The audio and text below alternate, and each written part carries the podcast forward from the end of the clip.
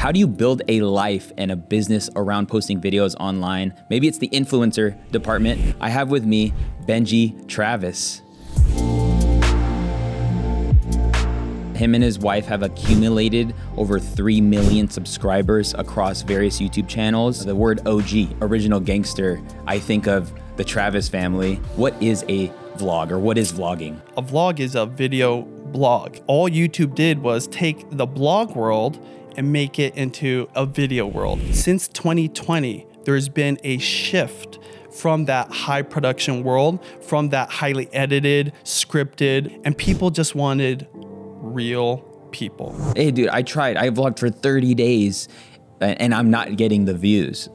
How would you encourage somebody to get more views with vlogs? The beginner out there that's just starting and has priority, has commitments, has a family, has a business, right? You just start little by little. And over time, and this is the way YouTube works, you're putting in those reps, you're learning what works, you're gaining skills, and you're improving. And then out of nowhere, that's what can happen. It doesn't matter what the metric is. Don't get me wrong, we have our ups and downs in terms of views, right? We make a living, a seven figure living still to this day, but that's not what drives her. What drives her is Dude, I'm glad you're here. What's going on? It's good to be on the other side because how many times did you see me having to do the intro on all my videos? yeah. Dude, I, I mean, mean, literally, I'm staring at you and, and now, I know I'm staring at you right now, but you were staring at me all those years. So, uh, congratulations, by the way. This is amazing. Honored to be here, and I'm pumped. I'm so excited to get into this conversation because there is so much opportunity now. And what's crazy is you've been, your career, you've spent over a decade posting videos online, um, ex, you know, showing your families.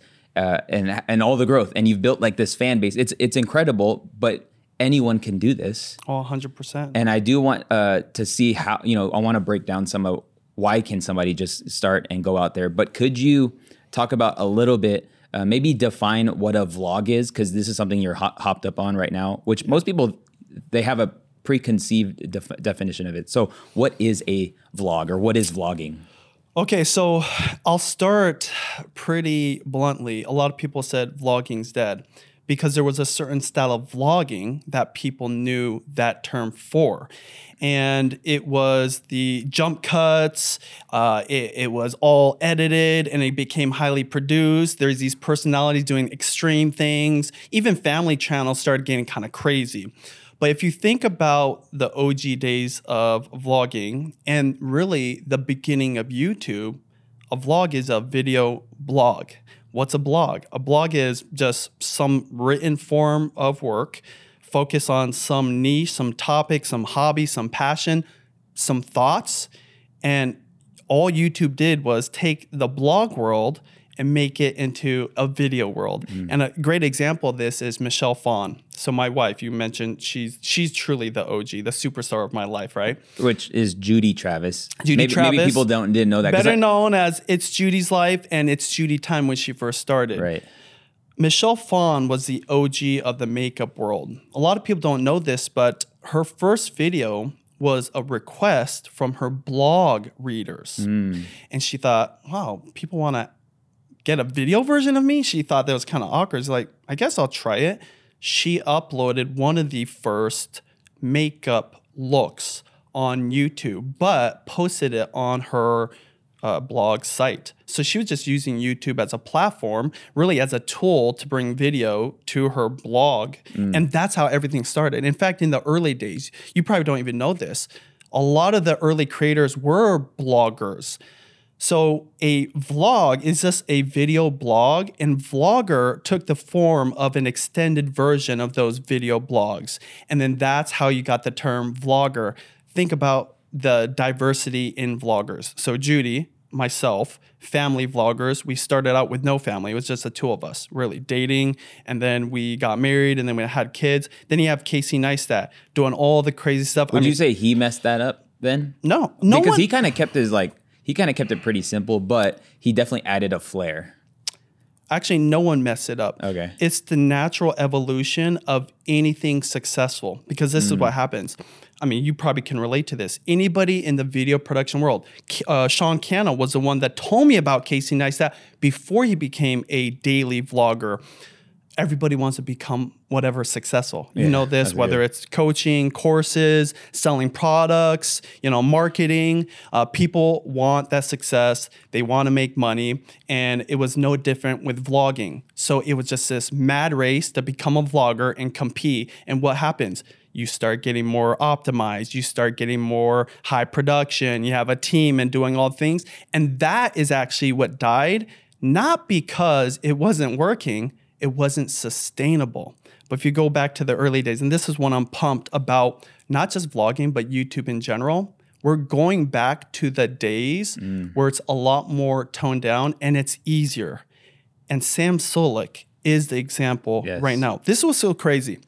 10 years ago when Casey was on fire up to 2015, you know, even the heyday of my wife when she was running three different channels and top of the mountain, never in a million years did I think someone like a Sam Sulek would have such notoriety and success if you show me his videos. Right. Because it was just like what we were doing in 2008. Right. And if you don't know who Sam Sulek is, he's he just is a super buff 21 year old, about 21. Yeah. And he just records his workouts, records his weight, his drive onto the workout. Very minimal editing, like literally just a cut. And he talks to the camera and he has completely blown up. Are you looking to take your content more serious this year in your business or your brand? Or maybe you're looking to figure out better ways that you can monetize the content that you're putting out to convert your viewers into customers and all those various things. Well, I'm excited to announce my next challenge is coming up the Content to Cash Challenge. We're gonna be breaking down everything you need to know to make sure that you crush content this year. No more uploading videos and crossing your fingers. That's not a strategy. And I'm gonna be giving you the mindset the tool set and the skill set needed to kill it this year, both on YouTube and on vertical platforms like Instagram, TikTok, and things like that. So I would encourage you to jump into the challenge. And if you get a VIP ticket, I'm gonna be doing live Q&A every single day of the challenge. So I'll get your personalized questions answered on these Zoom calls, and I'd love to see you there. Jump in. The link is in the description and in the show notes. Let's get back into the combo. Totally. And there's some secrets in there that he might not even realize uh, is why they're watching. But the point is, if you compare it to any kind of high production, he's a one man solopreneur. Yeah. You know, like he doesn't have a team. He might have people behind the scenes. I don't know. But what I see, anybody can replicate. And you say this often. With your phone, Mm-hmm. with the phone, you don't even need the microphone. He uses a fancy microphone. I know you Clips it onto his hat. Totally. Yeah. Um, you see a lot of kids buying it, right? You don't even need that. You literally just need your phone because the phone has come so far away. And the reason I bring him up is because a lot of people do know of him. There's been a lot of videos of him. You see a lot of short form content that he doesn't even put out. It's other people putting out his content. Because when you have a 30, 45, 60 minute video, you know, there's a lot of content in there. You know this from podcasts. But what what's exciting is he's not the only one. Mm-hmm. Since 2020, there's been a shift from that high production world, from that highly edited, scripted, produced world that got almost to the point kind of cringy to people because it took it to the extreme. And people just wanted real people. They wanted the kind of content that they connect with. One of my favorite examples in the food world is a guy named Kenji Lopez. Now, we're not friends, I don't really know him, but during the pandemic, in the midst of short form content creators blowing up and all kinds of you know food channels and i started in food on youtube for my own channel and it got super produced you got chefs in there he just put a gopro on his forehead mm.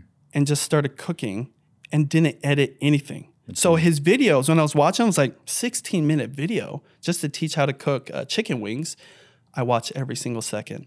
I watched that video two, three, four times to learn how to do chicken wings. Now he taught you a lot, and he actually has that blog post, by the way, how to make chicken wings without deep frying. The point is, I wasn't the only one. That video probably has a million plus views. On top of hundreds of GoPro only, solo creator mode, no editing from beginning to end type of content, video blog, slower, more casual, more connection. And that's what people want. And the reason I know this for a fact, views don't lie.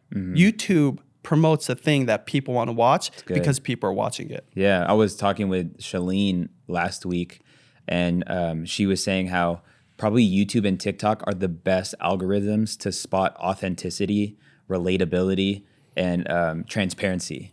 And it's it's weird how it just knows how to do that. And something I love about what how Judy has built her you know subscriber base and fan base because Judy would be considered a, a, beauty vlogger, you know, and you could fill in like I guess Sam Sulek is like a fitness vlogger, um, but is that she is very approachable. I think obviously like the heritage, you know, being Filipino American, um, but she isn't this like what you would think beauty models type look. Like she just was the mom. I'm going to show you how to make makeup using Target. And I love the story that you say like she just stacked shoe shoe. She didn't have a tripod originally. She just stacked shoe boxes and then rested the camera up top. Like there is just something about this rawness that people are really uh, attracted to right now. They want it again. In fact, yeah. you know, it's funny. I don't know if this is too much information for your viewers but you started the day off with kind of vlog type of footage. You walked in the door and say, "Hey guys, I got some special guests in." That wasn't highly produced. There was no light. You had the fancy little microphone, right? I wasn't. Not even. I was just using the phone. Super.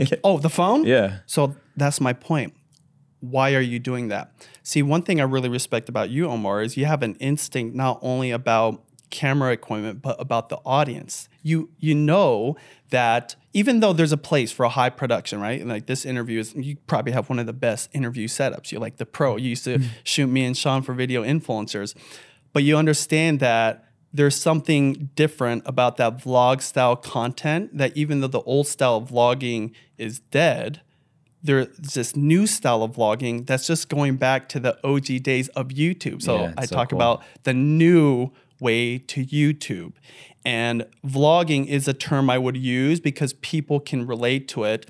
And if you think about just vlogging in general, going back to how my wife started, it's way easier mm-hmm. and it's accessible to anybody, including a big buff dude that doesn't know anything about editing that literally has a probably a tripod camera holder and he's like pumping iron and in between he's like oh, okay guys that kind of hurt I had this random thought today, and you know, I think that the reason the cable machine talking about just whatever. Yeah. There's one other thing I want to mention about vlogs. It lets you get deeper into your obsession. Mm. So highly produced videos. My wife was the one that taught me to do short videos teaching about different recipes. But if you love food and you're obsessed with ingredients and techniques, that's why I watched a 16 minute version of a video that could be three minutes because I'm obsessed with it. You're obsessed with camera equipment, with production, with the whole world around video. So you probably have watched long form content. How many people are listening to podcasts right now? A ton. And are they listening to five minutes, 10 minutes, or two and three hours? Dude, the Katt Williams joint was almost three hours. It has like 30 million views those are really easy to replicate. But what's fun about the YouTube style of vlogging, where it's run and gun, where you're using your mm-hmm. phone, it's more real. It's even more authentic because you're bringing them into your kitchen, right. into your studio, into the place you work, around the thing you're obsessed about. What what's happening is long form podcast vlog style content is being combined in the new style of vlogging with some special tips and tricks that we've learned in the last decade about how to optimize for getting views on YouTube. And that's what's happening with people like Sam Sulek. And that's why I'm excited about 2024 and what's happening because anybody can execute that themselves, that's even good. if they're a beginner. That's really good. So, yeah. So, I hope at this point people know that it is accessible. We know, like, you have your phone, just start making videos but can you speak to the person? Because there are people who give it a shot, and by give it a shot, like a valiant effort. Hey, dude, I tried. I vlogged for 30 days, and I'm not getting the views. Who? How would you encourage somebody to get more views with vlogs? So let's rewind to what vlogging used to be. My wife, Casey Neistat, all the famous vloggers before. There is one big thing about them that people forgot. They already built an audience so they could just literally vlog themselves brushing their teeth, eating their breakfast, riding a skateboard. Of course, he was riding it and it's like a drone following him, so it's pretty epic. But still, he was just doing all kinds of random stuff and people are watching it. people want to replicate that. So they went out and brushed their teeth, cooked vid, uh, cooked like a meal, rode a skateboard, did drone fo- shots, and got no views. And that's what frustrated them, and that's what made them quit. The old style relied on an audience. The new style relies on best practices of YouTube, something very focused, right? You don't necessarily have to have a big audience. You already know this. You coach people. Can somebody with no audience but have a skill or an expertise or a profession that they've been part of optimize their video and get views on day one if everything is perfect and it hits the algorithm? Maybe, maybe not. I mean, it's kind of up in the air. I think it just all depends, right? Repetition is really Right. important. By the way, that's another secret too. With vlogging, because it's so much easier, you get those reps in. Yep. Um, That's really going good. back to what you were asking though, the new way of vlogging doesn't rely on a big audience. It doesn't rely on you um, having this high production. The new way of vlogging relies on whatever it is that you're an expert in. And why I love the new style that I'm actually coaching people on right now is because before, if you didn't have an audience, you got no views and you quit. Now, what I'm telling people is start with whatever you have fun with. See, That's good. they're trying to replicate what they think is fun Right. versus what actually is fun. Because when you're having fun creating content, you don't stop. And people people also feel that energy. Not only do they feel that energy, right? It just it doesn't connect. Mm-hmm. Versus, I mean, you and I can really connect on one thing, which is coffee. Yeah. Right? We love coffee. I could drink coffee all day. It's I an can, understatement. yeah, yeah. I can I can make espressos for everybody. I'm like trying to do latte. I literally invite people over No facts. to do latte art for them because I don't want to dump it in the sink. Yeah. If you have a passion that you will just do for free, that's the perfect style vlog. Mm. Even if it's not the thing that becomes your business or make money, how important would you say the reps are when it comes to YouTube? I mean, it's everything. It's the only path to success on YouTube is repetition. And your business called the video department, right? Yeah. How many videos did you shoot, edit, upload before you hit it big? I mean, there's like me with me on in, on camera or even I mean, there's the the time after. Everything. Dude, I mean, well over thousands. Like you're talking reps on reps for sure. those reps are so important. So if you quit, you don't get the reps in. Right. But if you're doing something you have fun, yeah, you're passionate about, you'll just do it forever. And you see this in the vlogging world. When Judy first started doing the vlog, there was no ambition of we're gonna make money, we're gonna get all these brand deals. She just wanted to do something that she thought would be like behind the scenes. Her viewers were kind of asking for it. It was supposed to be 30 days of vlogs that mm-hmm. literally turned into almost 13 years of vlogging. And the, at the end of the day, the number one secret, because everybody asked me, I don't personally edit those vlogs. My wife has edited, I want to say 99%. That's wild. I've I've uploaded the other, you know, I've edited, uploaded maybe the other 1%. But what kept her going was it was always fun. She mm. enjoyed the process. When you enjoy the process, you can get through the challenges, you can get through the hurdles, you can get through all those bumps in the road that are necessary to succeed in life and business or whatever, including YouTube, vlogs, creating video. I love that. And it, and I think there's something about you don't have to love the process like Judy loved the process. You can actually assess like, hey, I don't like filming myself. Well, maybe you if you have the in your means to hire somebody to just film you, even if it's on the phone, it still works. Or okay, like really like editing just kills. I think I always like to encourage people if if if there's an obstacle that's preventing you from actually doing it, try to optimize that, use relationships and things like that to get it done. So you said like consistently for over 13 years. Okay, did she ever experience burnout? And and and why did she if she did? No, She never experienced burnout. Well, the numbers don't lie. The uh, uploads. The only time she has not uploaded is for when there's a passing of a family member. When there's something like a funeral she has to go to. You know, I'm not trying to make this dark or No, morbid, but that's the reality. Okay. But even during those seasons, she's back to creating content, editing, because she loves it. This is one of the number one things. This is why I mean this is a really bold statement. To me, she's more of a beast and a like a success story than Casey ever will be because she never quit and she never got mm. burnt out. Casey talks about this. I'm not discounting burnout. People do. The reason you burn out is because either you're not doing what is fun to you or you're not doing it the way you want to do it. Mm. That's the new style of vlogging. Do it the way you want to do it. Do it around what you love to do, even if you didn't get paid, because you'll do that forever. You and I, let, let's just be frank. Do you think you'll be making espressos and lattes and coffee drinks for the rest of your life? 100. you could probably start a coffee channel and you'd be successful, especially with everything you know with video production. The point is, you're gonna do it no matter if you get paid or not. That is really the secret, mm. right? They say like follow your passion and the profit follows that. Yep. It's the same with YouTube. It's almost necessary to start that way. Like I said, you don't have to end that way because the reps are so important. Yeah. You know, you and I both know a lot of successful creators. Yeah. And it's funny because we try to coach people to get shortcuts, to maybe I mean, skip that's a what few people steps. want. That's what people want. I think with coaching, it's more or less to make less mistakes more than it is to get the shortcut. Hundred percent, and then some people do, right? They they can succeed in a year and six months or a month, but generally speaking, even those people still need to put in the reps. Arguably, the people that have succeeded a little more fast either put in the reps before and they didn't even know it, Yeah. or are putting in the reps in an extreme way right now because I have to do it. Yes. I have to get this done right now for myself, for my family, for my legacy. Uh, and, and that relentlessness is what makes them succeed. This is Good. why vlogging, if you think about it, around something you love, gives you those reps where you learn the lessons.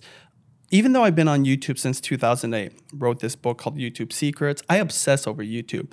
I actually don't know everything about YouTube. In fact, anybody that said they do know everything about YouTube is crazy because there's such a huge variety and a huge sea of content Right. out there. The only way you learn the real secrets, if I were to sum up the YouTube secrets, is to actually do YouTube. Because in the process of creating content and uploading, looking at the data, uh, looking at the feedback, you will know what it is you should do around your content, around your niche, around your genre, around your industry, around your business. It's unique to every creator.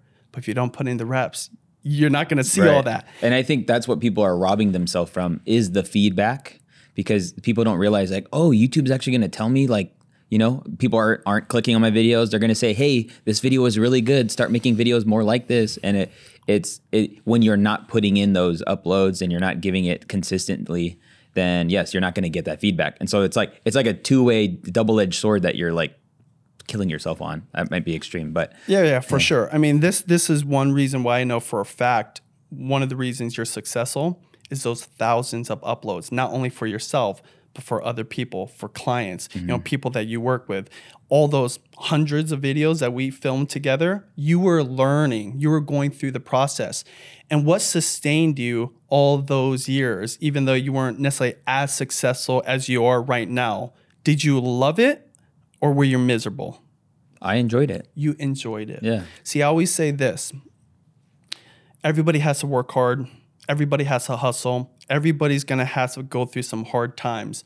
Would you rather be miserable through that, or would you rather enjoy the process? It's pretty obvious. Mm. The way to do it is find whatever it is that you're passionate about and you start there, even if, like I said, where you end up is different. That's really good. And so, you And know, by the way, that's a long way of answering. That's why Judy hasn't burnt out. Yeah. That's why even in 2024, she is still editing, she's still uploading. Because I'll tell you a little story about her. When she was in high school, she loved writing in her diary, Mm-hmm. daily diary. She's just documenting her that's life. That's a good way of thinking about it. And then when she first started doing the daily vlog, it was an extended version of it. Mm. She was just doing the things she loved. You could almost say the physical diary was like a digital blog. You know, like it was like a blog. Yeah. And she made the video version of it. And that's why it doesn't matter what the metric is. Don't get me wrong, we have our ups and downs in terms of views, right? Yeah. We make a living, a seven figure living still to this day. But that's not what drives her. What drives her is documenting her life. So good. So whatever that is for you, you need to start doing that because it's going to be able to sustain you and potentially, and this is what's funny, you might be able to actually make a lot of money and make it your lifestyle but you just haven't started. Have you ever wondered to yourself or asked yourself the question when you watch my content, how the heck does Omar's quality of video look and sound so dang crispy? It's literally the number one question I get asked, whether it's privately in the DMs or people commenting on my videos on Instagram or even on YouTube. The reality is, I believe the quality of videos that I've been able to produce has been the recipe to my success online. And I want to give you access to my live document where I've listed out everything I use, both for the podcast I create, to the YouTube videos I make, as well as to what I use for my smartphone to make it look and sound amazing. The reason I put it on a live doc is because I keep this document updated in real time with everything that I'm using. So just head over to thevideodept.co forward slash crispy or just click the link down in the show notes. Let's get back to the conversation. Dude, I love that because because like it might like I, I teach content formats and that's what vlogging is a content format and then you also have talking head video. You have live streaming. You have faceless now. Um, you have um, you know what, what what other ones do i teach? I teach like video podcasting is a content Yes. format and i think giving them a shot is really key because one what's going to resonate you know one way to doing it. You know I, when i think about her starting out of pure passion and i think a lot of successful youtubers start from a place of bliss like oh this is exciting like oh i can do this but yeah the money doesn't come first the money follows so what would you say was the first time you were like oh because you weren't making a living right out of the way what were you guys doing at that time by the way for Well, again, the old way of becoming a vlogger was we already had an audience, right? She had a makeup channel. I had But my before the food makeup channel. what were you guys doing for work? Oh, shoot. I was working at a, a YMCA, you know, like at a, a rec right. center. I was also doing real estate kind of on the side. Judy was, uh, before she was going to school full time and she was working a full time job and she started, you know, the shoebox tripod days and a crappy camera. So we weren't, e- we had no ambitions.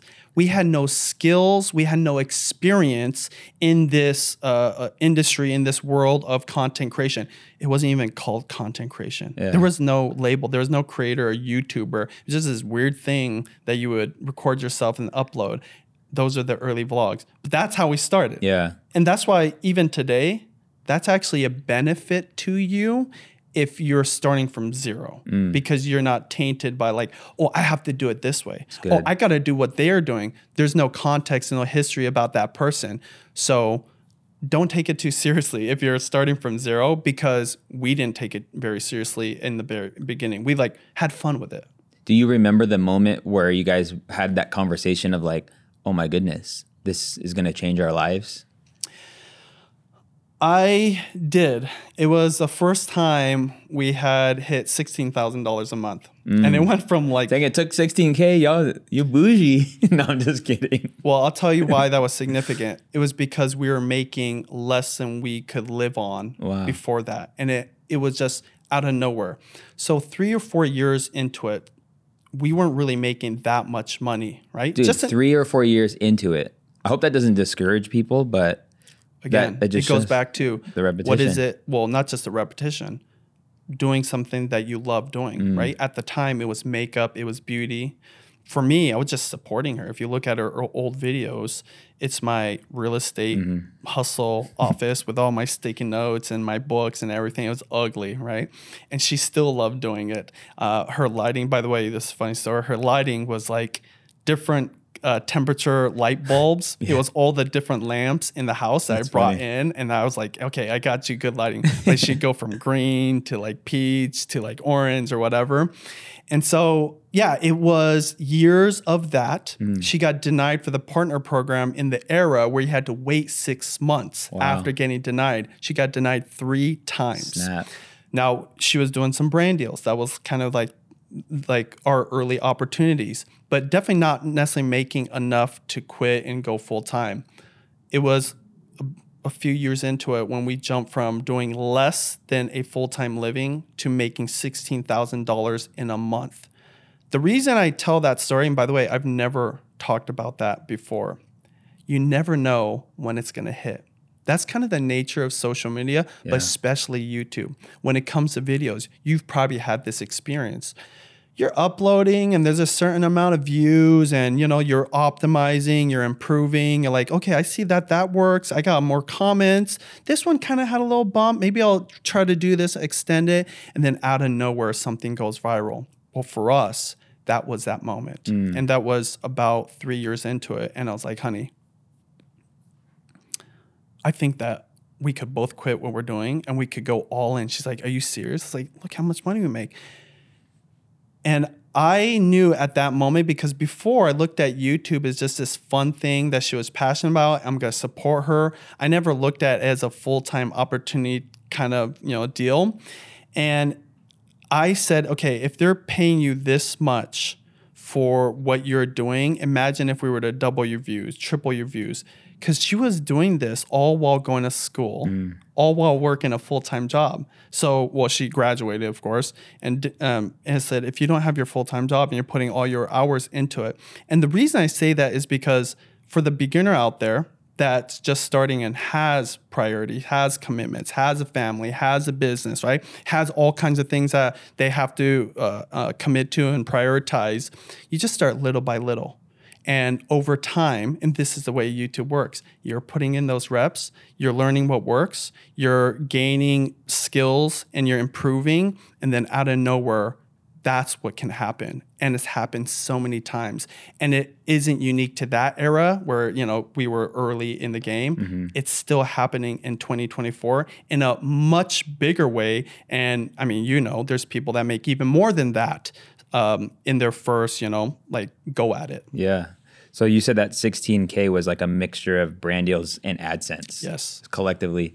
So that's interesting that you knew. And by the way, this is so cool. You did a Beats by Dre. You got paid by Beats by Dre to do an ad. Yes. And this is before I think they even knew what they were necessarily connecting to. It's cringy when you look at that video because that would never go these Yeah, days because of branding rules. Right. Um, and guess what? Again, I was just having fun, right? Uh, I was wearing the headphones. I was doing laundry because oh, the, the thing that they want to promote is um, what is it when you when you have uh, no sound? Noise canceling. Yeah, it was an Yeah. Mm. early version of noise canceling. So, you know, I wasn't being distracted by things and I was just climbing a tree. Literally, I was climbing a tree with it and like I think being you a used goof. the restroom. Right, yeah, yeah. And uh, yeah, I, that was my first personal brand deal. The only reason she didn't do it is because she, you know, she wasn't interested in that. But I was like, I love headphones. You know, I love electronics and Beats by Dre. That's pretty dope. So I took it on. It's funny you bring that up because Did you reach out to them or did they reach out to you? they reached out to me. Dang. Yeah. Okay, yeah. because like I know brand deals and I want to get into it. But like, Yeah. Yeah, it's- yeah, for sure. It's like I think people know it's happening, but like I'm even right now in a season. You're helping me consulting Yes. and coaching, Yeah. but like kind of working around because this is a really cool opportunity. Because what people don't realize is that creating videos, even out of passion, it could turn into it, it turns into a business. You're, tra- you're you're you're transacting something. Yeah. But that the crazy thing that you promoting your business by making videos that you want to make can actually be rewarded by being paid to promote your business. Like it's kind of like this crazy. I know I keep exhausting this whole reps, the importance of reps. And it's funny you bring up that old video, right? Because not only is it cringy, I would never do anything like that ever again, but it was necessary part of the process. Yeah. Because 10 years later, I'm way better at doing brand deals. I'm way better at creating content. I'm way more refined as a creator. And so, like, if we're going to get into brand deals, what's interesting when you think about why creators are in such high demand from brands is because the act of creating content is not easy. Mm. And if you're a creator that already has an audience and knows how to create content, you do laps around these businesses, these brands, even production companies. I remember I had a brand deal to shoot a one minute spot for this, um, you know, it was like a appliance company or something. They had 20 people in my house for something Judy could have done all by herself. Now, this was the era where brands didn't always trust creators. They're like, hey, can we send in a production company? We're gonna have all these like red cameras. There was a guy there that his only job was to archive content. He takes everybody's SD cards and he literally was doing nothing all day. And then for an hour at the end of the day, all he did was put it into hard drives and then put it into like a UPS uh, uh, package and send it off. That was the whole thing. Point I'm saying is creators literally do everything.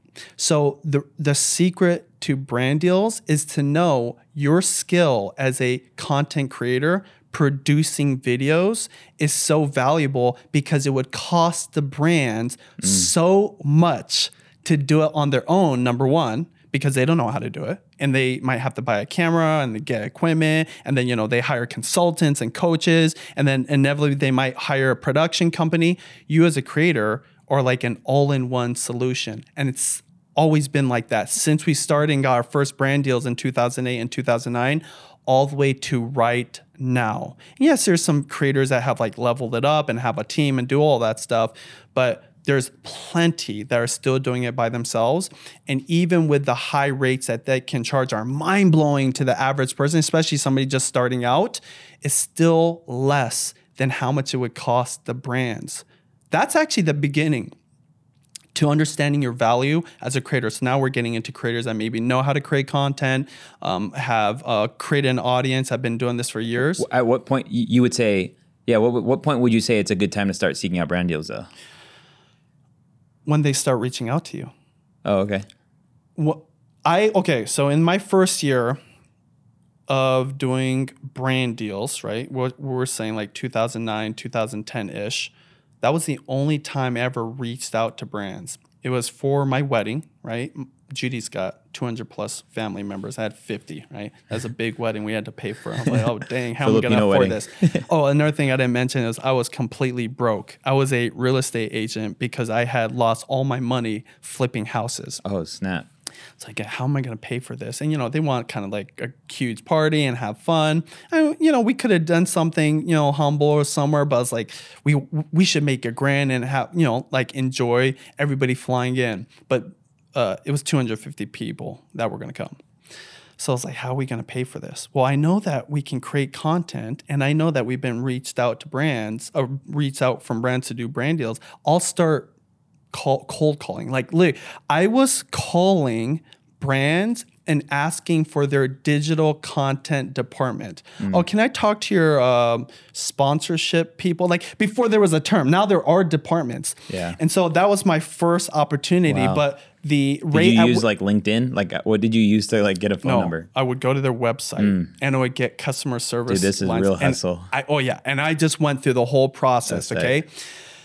And I didn't even really have that much success in terms of numbers. I think for every 50 I called, I had one yes. Hmm. And so we ultimately had like five or eight. So just do the math. That's like hundreds and hundreds. I never ever pitched a brand ever since then. They always came to me. Now, I'm not saying that's for everybody, but you're talking our biggest deals, right? Five figures, six figures, multiple six figure deals all came from brands approaching us. For us, that has been the format because it all starts with the content and it with your audience. Mm-hmm. So as you have better content that people resonate with and you grow an audience, the brands want to work with you. Really the the question at that point is who you're going to work with. There's a whole nother, you know, thing we can dive into there. Yeah, that's that's so interesting, and I love that. I love that you know you took your real estate cold calling skills. Yes, and then yes. So like, how much did you make for your wedding? Okay, so um, by the way, we didn't have banners at the wedding. Judy didn't have like a sash that said, "Hey, Sony's like sponsoring this. It's being shot on a whatever DSLR." Yeah, because like I think here, like that is a train of thought people have. yeah, it's yeah. like okay, if I do this brand deal, I got to put them on blast, or if I do this brand deal, I must hit a certain number of sales. Yeah, yeah. So it, all the content was part of what we call a wedding series. In fact, Sean Cannell was the one that produced all that. Yeah, That's how funny. our relationship actually started, right? He was the production, I was the deals guy, Judy was the talent. We didn't kind of look at it that way. We're just That's a team trying to hustle and get by. And so when you say, "Oh, so how much was sponsored?" So back then we did trade deals as well. So like the dress, we worked with a really famous dress company, and they provided the dress. Um, we did work with. Okay, another thing we did was. Okay, I, I'm getting hella back to Yeah, the love it. OG days now, right? Like it's bringing back some memories, because I was so desperate at the time that I would do deals with companies and I try to find a creative way to integrate them. So we talked about Beats by Dre. Uh, I think it was that brand that gave us uh, headphones that we gave to our what do you call it? Like the uh, the entourage? Groomsmen? the groomsmen the And uh, bridesmaids? bridesmaids.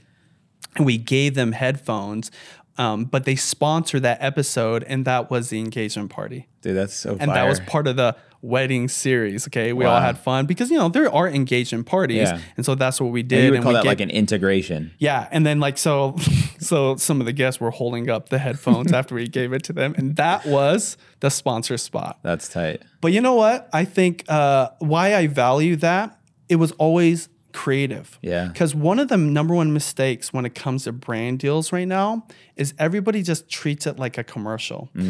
Podcast right now is horrible. They're just like, oh, and by the way, let's uh, thank our sponsor.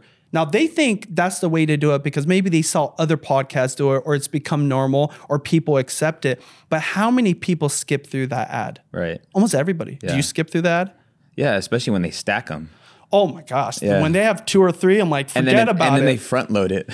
you know what? Sometimes I'll not even listen to podcasts. I'm like, Shh, let me just go to something else. I don't want to. I don't want to waste my time skipping through all these Yeah. things. So how would you advise a video podcast? One of my philosophies around brand deals, the entire time we've been content creators, always be creative, always integrate in a way. Integration is a key that's still entertaining and valuable for the viewer. See, a ad, a commercial really isn't valuable. If you think about YouTube, Yeah. the reason people loved YouTube, there was no ads. Now, obviously, there's ads right now, right? But how many people say skip Yep. or kind of like just wait through the kind of like just getting to the video? Ultimately, if you're going to do a brand deal and integrate it into the video, you have to think of a creative way to integrate it, mm. you know? And so that was in addition to working with brands we really love that are good for our audience, we only work with brands that trust us as creators, that let us be creative so that the content isn't cringy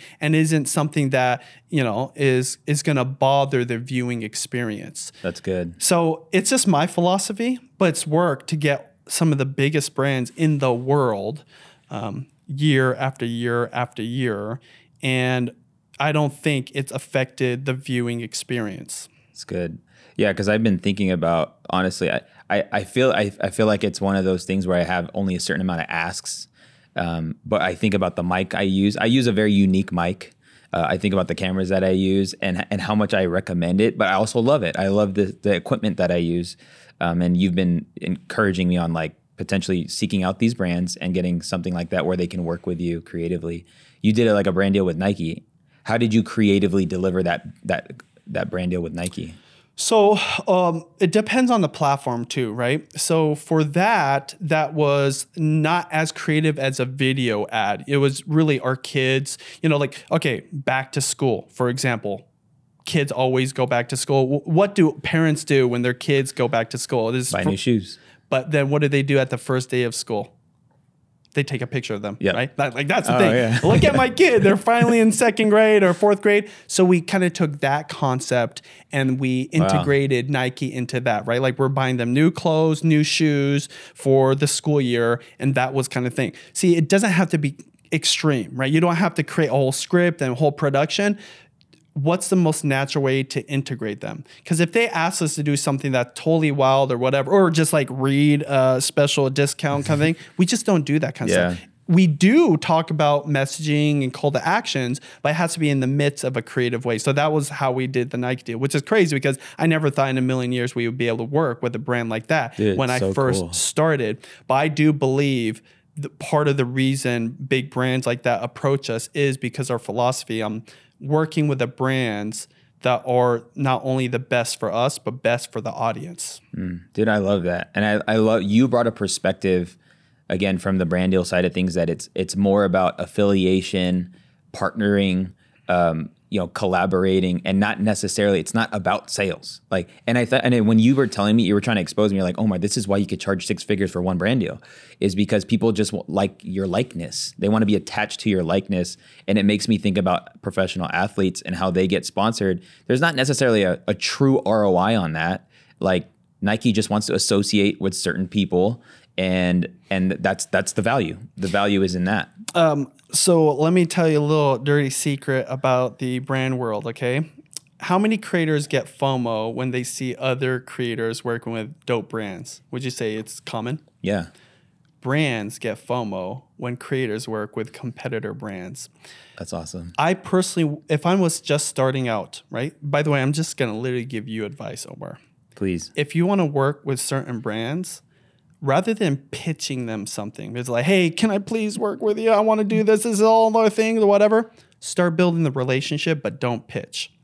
Just keep focusing on creating content, building your audience. And what's going to happen is if that brand doesn't get savvy to sponsor you, someone else will. And you can do one of two things take on that brand deal, right? And the that relationship we have, guess what I do? I oftentimes like, hey, look at this. We just did it with this brand. What do you think about it? And I just kind of let them whatever. And guess what? The FOMO starts building up. They're like, hey, what can we do to potentially work with you next time? Or I'll take that opportunities because oftentimes they come in the form of an email, right? Mm-hmm. They're pitching us. Say, hey, you know, I know that uh, we have a relationship, and you know I, I, value our friendship, or you know it's been nice talking to you. Thanks for the free equipment, whatever. I got this offer. I really want to take it on, but I really want to work with you. And I have done that. I've leveraged the offer from competitor brands to get the opportunities. It's a totally different type of style of pitching because at that point, it's not like I want to do this with you and I can do this. It's like, look, this other brand wants to. I'm giving you the opportunity to get kind of first right of refusal. Yeah. And it's worked so many times. Now, I don't have to do that very often what happens is if you build a relationship, they start following you, they see your content, they're the ones that's usually going to work out. But this is why I'm not really big on pitching because when you're pitched, way more leverage and it gives you a a, a better ability to charge more because mm. when you're pitching them, it's like you're already asking them versus them asking you. That's the really dynamic good. is totally different. Dude, I love that. And I, I, think it's a it's a really cool opportunity to see content creation because like I help a lot of entrepreneurs, so usually they're they're they're sponsoring their own videos essentially, and so there is that. There's still I still got to run my business here, but I think the brand deal you know um, path is really cool because it can just allow you to focus on the content, and you can just because like you know, I, the thing that happens in my brain is like, okay, this podcast will lead to me selling like a challenge, and this challenge I'll teach people a lot of free stuff, and then on that, at the end of the challenge, I'm gonna let I'm gonna invite you into a more intimate, you know, coaching and consulting. Uh, but I still got to run my coaching and consulting business. It would be cool in a day that I can literally just focus on the podcast. Yeah, and like not even have to do a business. My yeah. business is the content, and I think that is. Uh, those are the two ways that you can approach it and sometimes find that hybrid. Honestly i think you could find a cool hybrid and maybe i feel like one of that day's coming close but that is like the the the mr beast way is is that is like your your content is your business versus a, a, person who has a business behind it. It's like my videos is a uh, a means to me doing business yeah. And so, yeah. Um, I'm going to tell you something that's going to be super contradicting to people I coach, okay, about brand deals. When I coach you on working with brands and getting brand deals and how much to charge, I don't want you to become an expert at brand deals. I just want you to be an expert at working with brand deals. I want you to be even better at creating content. Because again, the reason brands want to work with you and sponsor your video is because you have the audience, you know how to create the content, and you literally do laps around whatever they could do themselves, yeah. or production companies that take 20 people in a house right. to do something that literally one person could have done on their own on these platforms they use YouTube, Instagram, Facebook, you know, TikTok, all, the things that people use. And so the reason I bring this up is so many people want to know how do I get the brand deals? How, what do I say to them? If you are a creator that focus on your content and building a relationship with our audience, brand deals are just gonna start coming your mm way. And of course, you could work with agencies and managers, or maybe you know, like you, you start hiring people to reach out. But I'll tell you, in all the years that I've done all the most epic uh, uh, sponsorships and work with these amazing brands, I have rarely, rarely had to go out of my way to pitch, right? You know, I go to events and shake hands, uh, network, and build a relationship, get phone numbers and emails. But I am getting deals for both my wife and myself, not because I'm this brand expert, is because I know how to create content. And this kind of goes back to the beginning of the conversation why I'm excited about vlogging, because if you know how to create content and you know how to build an audience, the opportunities follow. So good. I think something that you probably don't talk about often is your family life. And like, yes, it's a family vlog you guys do, but you have five kids, f- starting five basketball team, and and you know, I just I commend the way you have lived your life. I know you live way below your means and like paid off cars you can, but you know, and and I I don't know. I want some insight on how have you been able to stay so grounded even uh, uh, with the success, the notoriety. I know when you when you guys go out in public, like in the Philippines, it's like you get you know bombarded, Yeah. uh, and even just generally, like um, how how have you been able to do that? Well, definitely we're purposeful. Uh, we know that we could get nicer cars and build a bigger house. Which, by the way, now that I have seven people plus my wife's dad, there's eight. We definitely need a bigger house, right? But we've lived in the same house, even with our business succeeding more and more and more.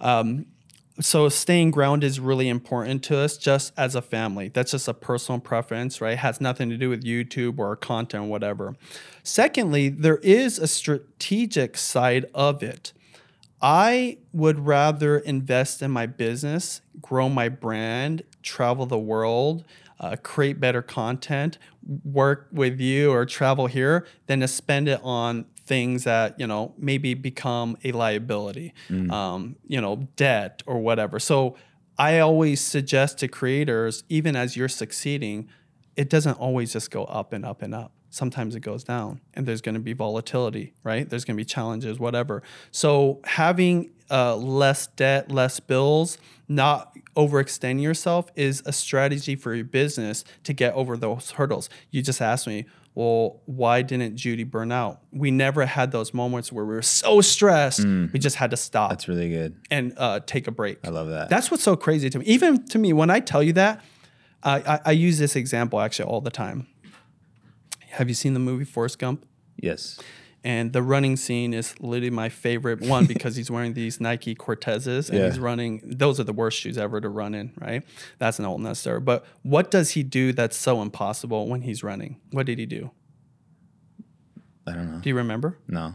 He ran across the country. Oh, okay, yeah. but then he ran back across the country and he did that multiple times. And there's this scene at the very end when he's running and people finally like they're like so amazed by him. They start running too and following him and he had a crowd of a hundred and he, he just stops in the middle of the desert.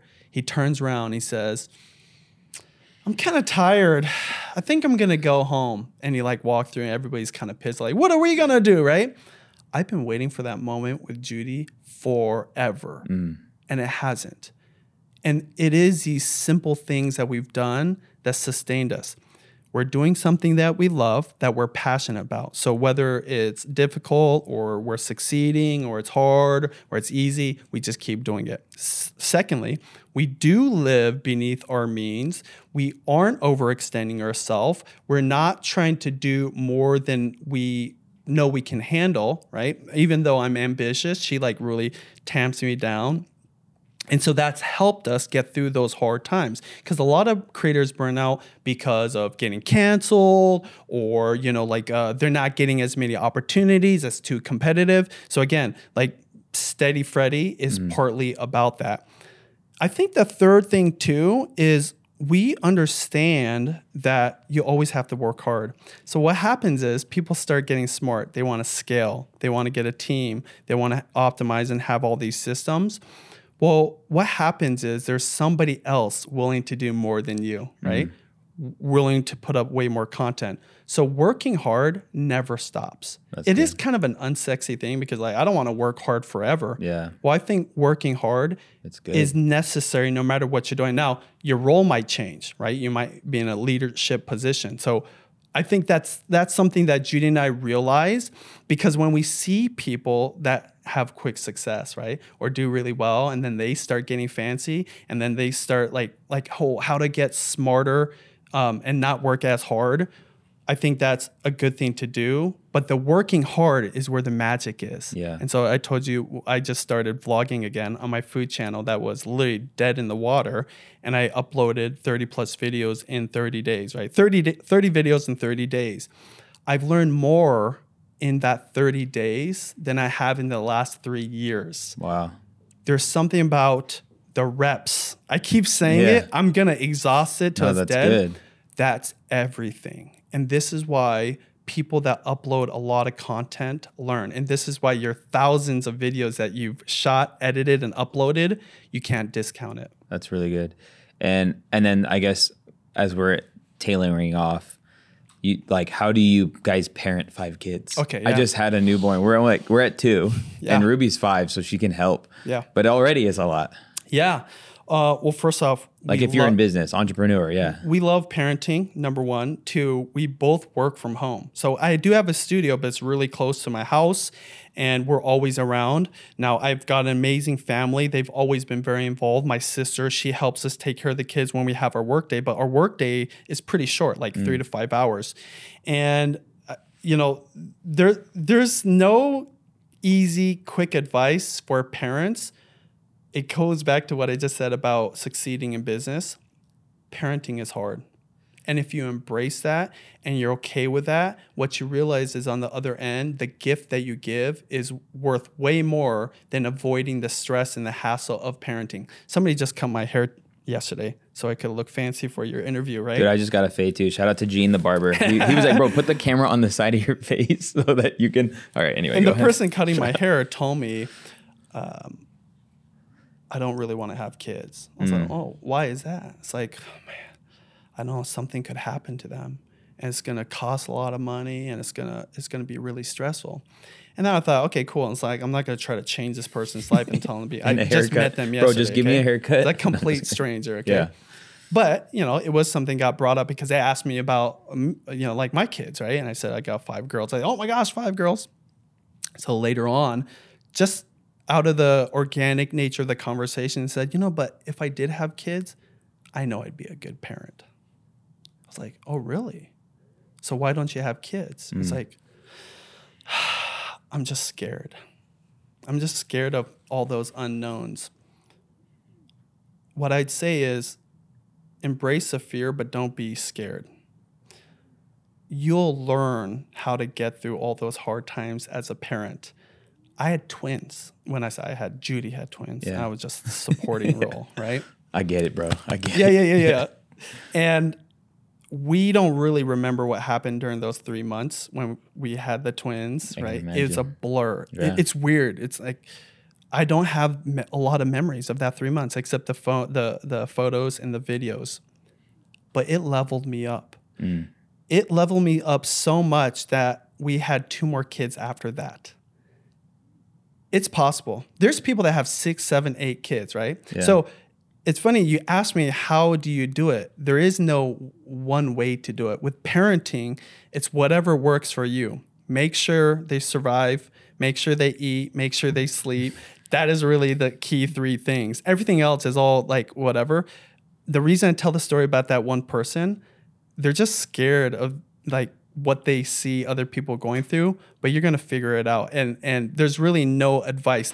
I- it the reason is because this whole time i'm talking about things i'm very competent on right? Youtube vlogging content creation brand deals. I'm still not even an expert with parenting. I still got 20 more years right? I just had a baby a couple years ago. You're always learning people just overthink it, you know, and you just got to put out the effort. You've got to be there, and nature kind of takes care of itself. Like I said, make sure they don't die, make sure they're fed, and make sure they sleep. Everything else, it just kind of happens.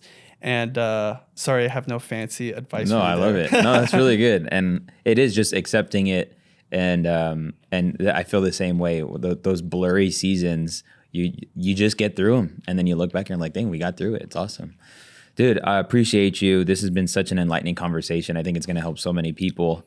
Um, I, I actually, uh, if you're watching or listening, I consolidate what we talk about into action items in a newsletter. And so you can grab that newsletter uh, by clicking the link below. But could you just let people know what you got going on? I know you said you have a, a, a brand deals or a creator, a vlog.